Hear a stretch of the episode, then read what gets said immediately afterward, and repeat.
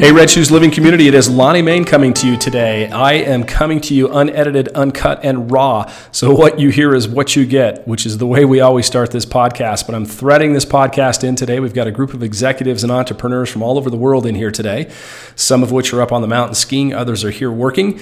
But tonight, they're all coming together to collaborate and talk about how to show up in a positive way in their work and in their personal life. So, we're going to share the Red Shoes uh, Living message with them as well. So, it's been a busy week for me. I hope it's been a good one for you. I started off in Los Angeles, uh, spending some time with some great leaders and executives for a technology company there in LA that's doing some remarkable things, both in their business as well as uh, uh, showing up in their communities. I've had the opportunity to give three keynote speeches this week. I'm going to talk about one of those here uh, in just a minute, and then finally finished up uh, this morning with a board meeting of another tech company that I'm advising and doing some work with. And again, I'm really, really inspired by the leadership that I'm seeing that's coming together and standing out for the positive in everything they do. So, here, I want to talk about three things today, and I want to give you something back of value that I think you'll appreciate, at the very least, find interesting. The first thing I want to talk about is being addicted to the result, what that means, and what the outcome of that can possibly be. Number two is just regrets. I want to talk about uh, the executives and leaders that I get to talk to and really build a relationship with, and, and some of the common themes in terms of some of the regrets that they have had in their career that they would change if they could and go back. And then finally, I just want to talk for a minute about creating value, what it means to create value, and more importantly, how to receive value. And I think you're going to find that uh, perspective very interesting. So let's jump in. Let's jump into this. So this week, one of the keynotes that I gave was to a group of HR executives from all over the world, representing all kinds of industries and different brands, and just a great group of people that are truly trying to inspire their employees. And I had the opportunity to speak at this conference uh, along with a number of other great leaders. But here's what was interesting about it the Red Shoes Living keynote speech uh, as always, was delivered in a way that talks about standing out for the positive in our work, standing out for the positive in our communities and how we live our lives, continuous improvement, et cetera, et cetera, following the pillars all the way down the path. Who followed me, though, was interesting. Uh, a gentleman by the name of Andy Fastow who was the CFO of Enron Corporation, which was the company that basically went down in 2001 as the largest bankruptcy in U.S. history. And uh, there was some accounting and financial scandals that uh, ultimately led Andy to prison for six years and his wife to prison for a year and took down this organization of 21,000 people with billions of dollars of perceived revenue that went away. And uh, for those that don't remember it, it was something. For those that do, you will remember just about everything about it. So here's the thing that was interesting for me I'm on stage, I am talking about ethics, I am talking about integrity, I'm talking about awareness and I'm talking about kindness and I'm talking about respect and I'm talking about putting yourself out there and understanding the story and, and standing out for the positive in everything that you do and every decision that you make. As I look over to the green room, the corner of my eye, I can see Mr. Fastow being mic'd up. And I can only imagine what he's thinking as I am talking about the very opposite of what happened at Enron. And uh, even to the point where I was starting to go over my time and the pillars of red shoes kicked in and i was aware that mr fastow was there and i realized i was being completely disrespectful with his time or my time uh, running into his time and so from the stage i even apologized to him and said mr fastow i'm completely aware you're there and that i've gone over time forgive me. Let me go a little bit further and uh, we'll get you up here on stage.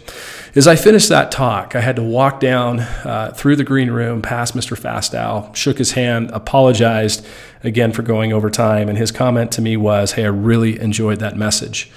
As I walked away, I thought, wow, here's a man that has been under all kinds of scrutiny, who clearly made some wrong decisions in an environment that had become increasingly noisy uh, and negative in so many ways. And, and it brought down not only the company, but it also brought down a large accounting firm by the, the name of Arthur Andersen. It was the demise of them.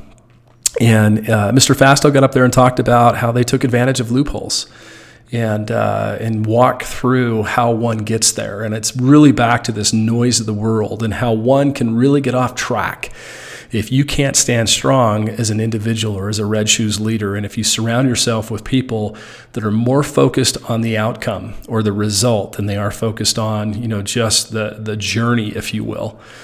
So this really struck me. You had two opposite ends of the spectrum. You had Red Shoes standing on one side, and you had, you know, a former executive who had served time for making unred shoes like decisions. And it was not only him; it was a whole group of people.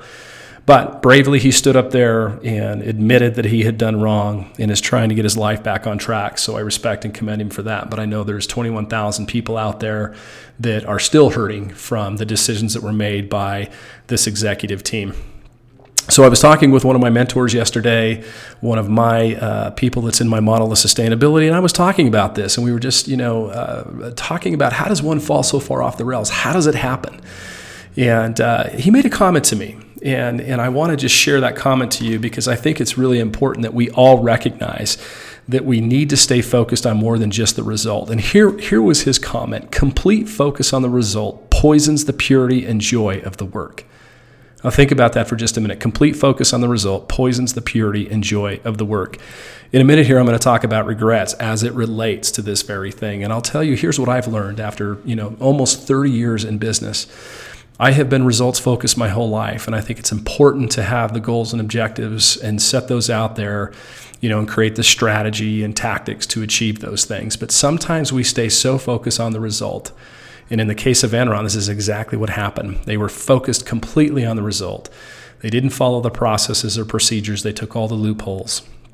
And ultimately, that relentless focus poisoned every good thing that ever went on in that organization. And that's exactly what can happen. So here's what I would tell you. You know, you have to really decide um, do you want to have or do you want to be? And if you think about that for just a minute, Every single day when we go to work, there are things that happen throughout the day that are just these beautiful and incredible moments. Sometimes it's taking something that's a challenge or a, a, roadblock and figuring out how to get through that roadblock or how to get over the wall. And it's the people that you work with, and it's the strategies that you come up with, it's the pain that you go through together, it's the laughter that you have together, it's the moments of pause that you take just to reflect.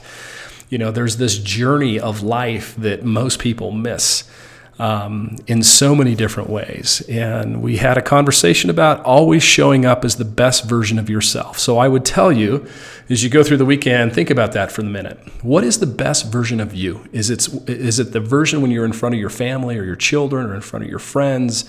What version is that? Is it, is it the best version of yourself when you're by yourself? Whatever that is, is what you should show up with consistently.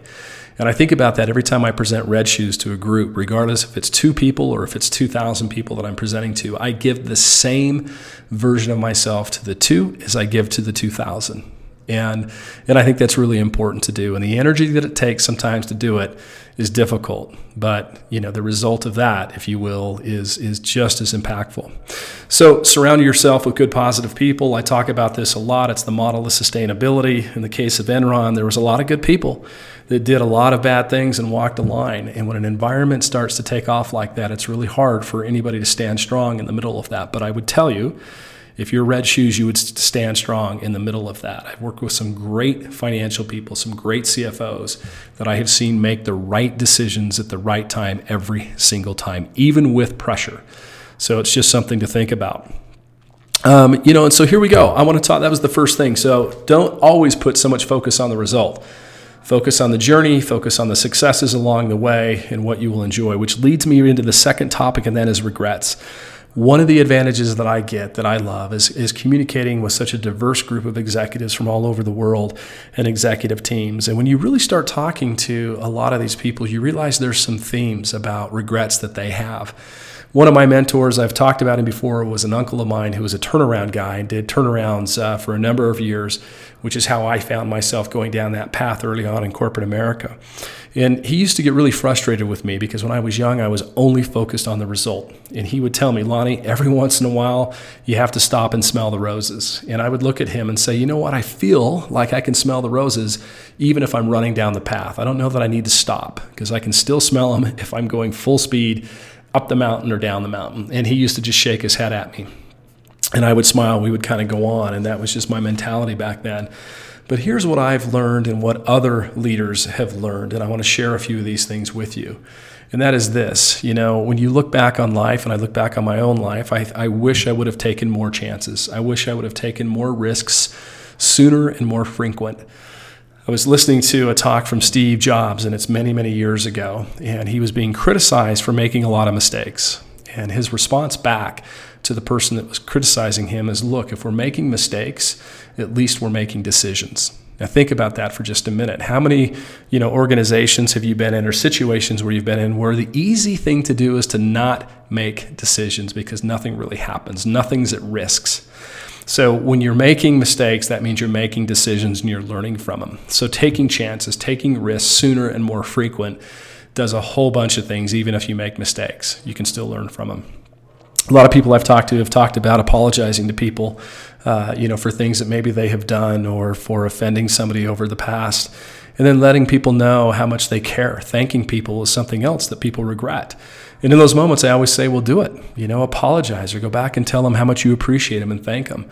Uh, there's a there's a group of leaders right now that are becoming very transparent, very open, and I think that is really elevating not only innovation but just leadership in general.